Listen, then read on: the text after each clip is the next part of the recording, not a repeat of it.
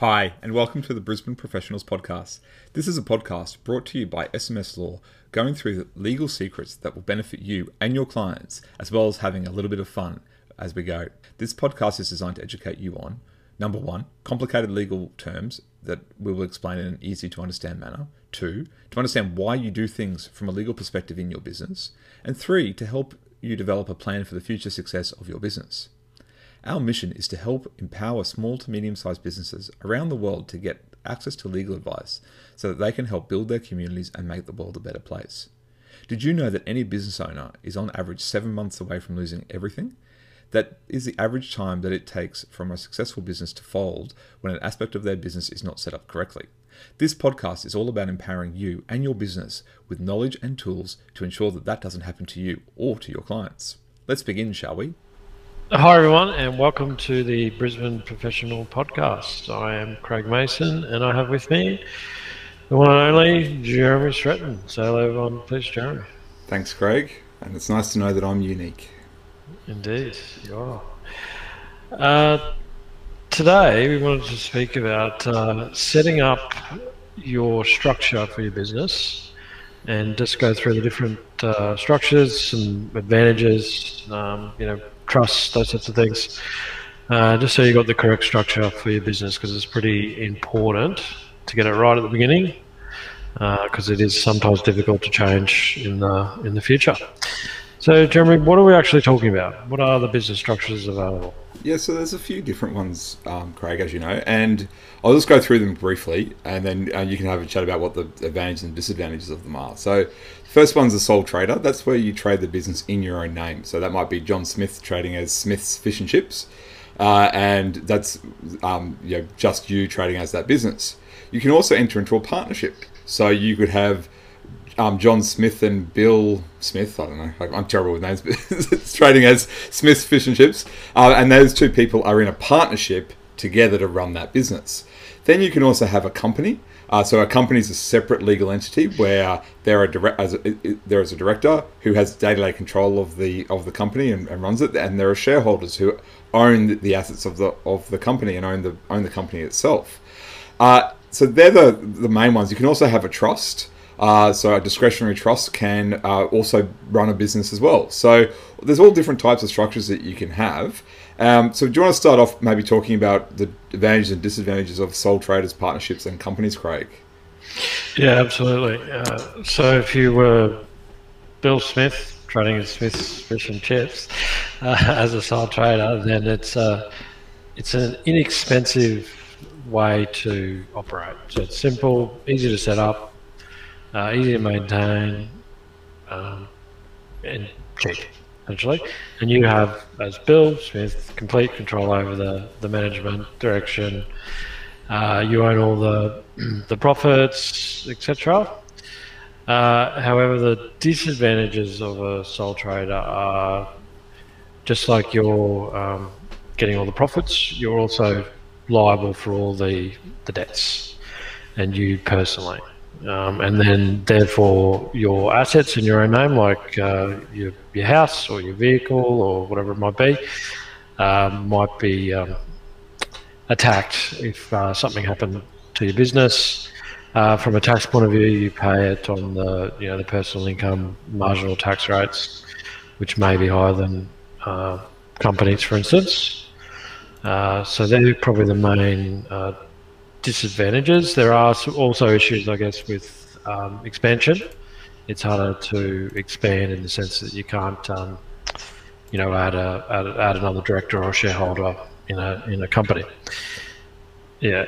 Uh, then in partnerships, uh, so Bill and Betty Smith uh, trading as Smith's Fish and Chips. Uh, again, they're easy uh, and less expensive to set up.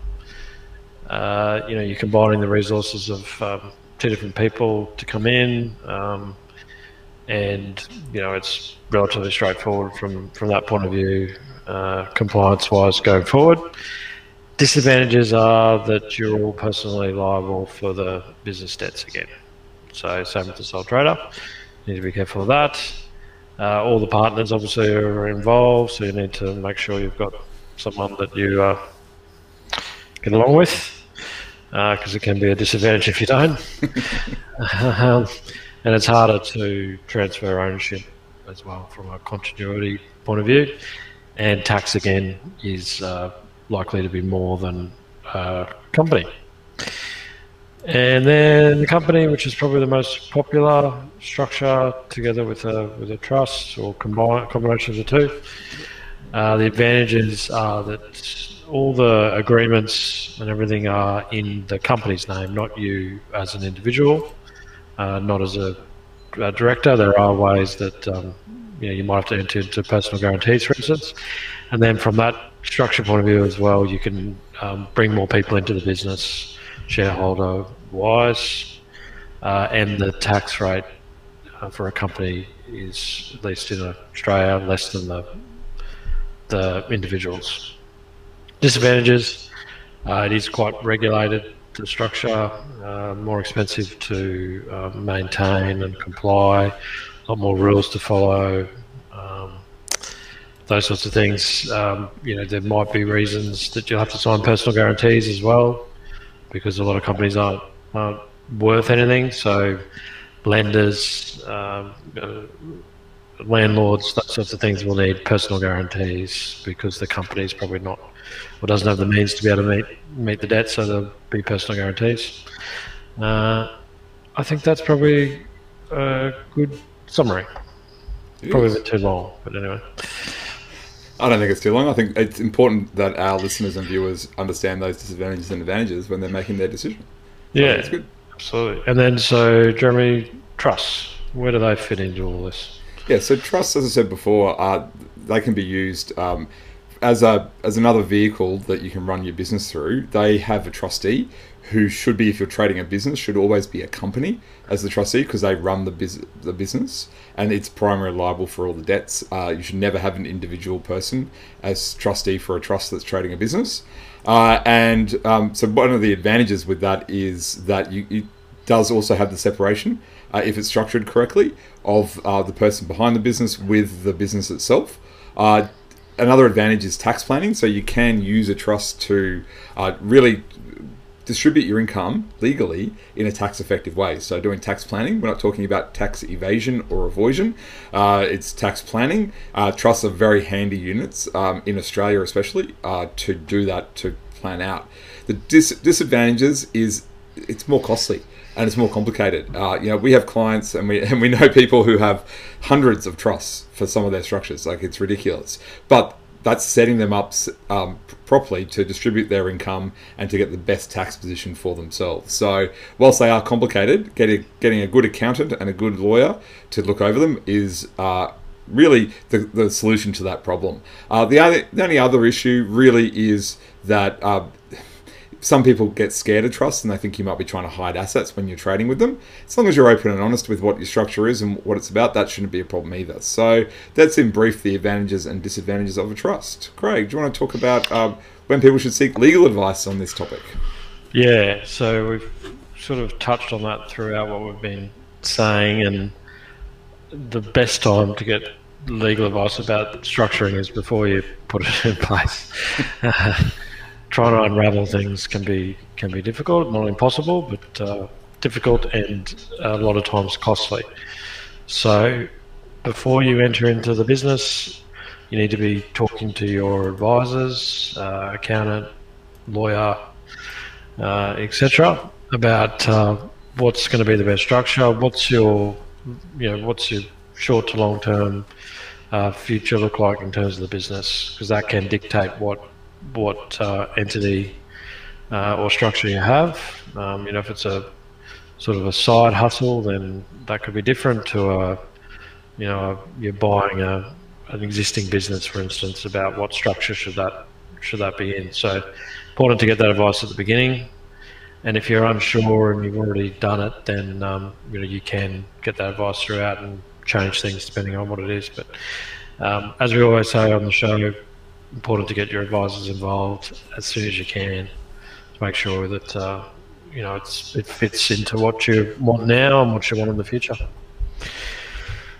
All right, Jeremy. Anything else about trusts and companies and all that jazz. No, I think we've covered that. I think our listeners and viewers have a good understanding now of what they need to do. Cool. All right. Um, important topic. Uh, definitely something you need to have a look at when you're uh, setting up your business. Thank you for tuning in.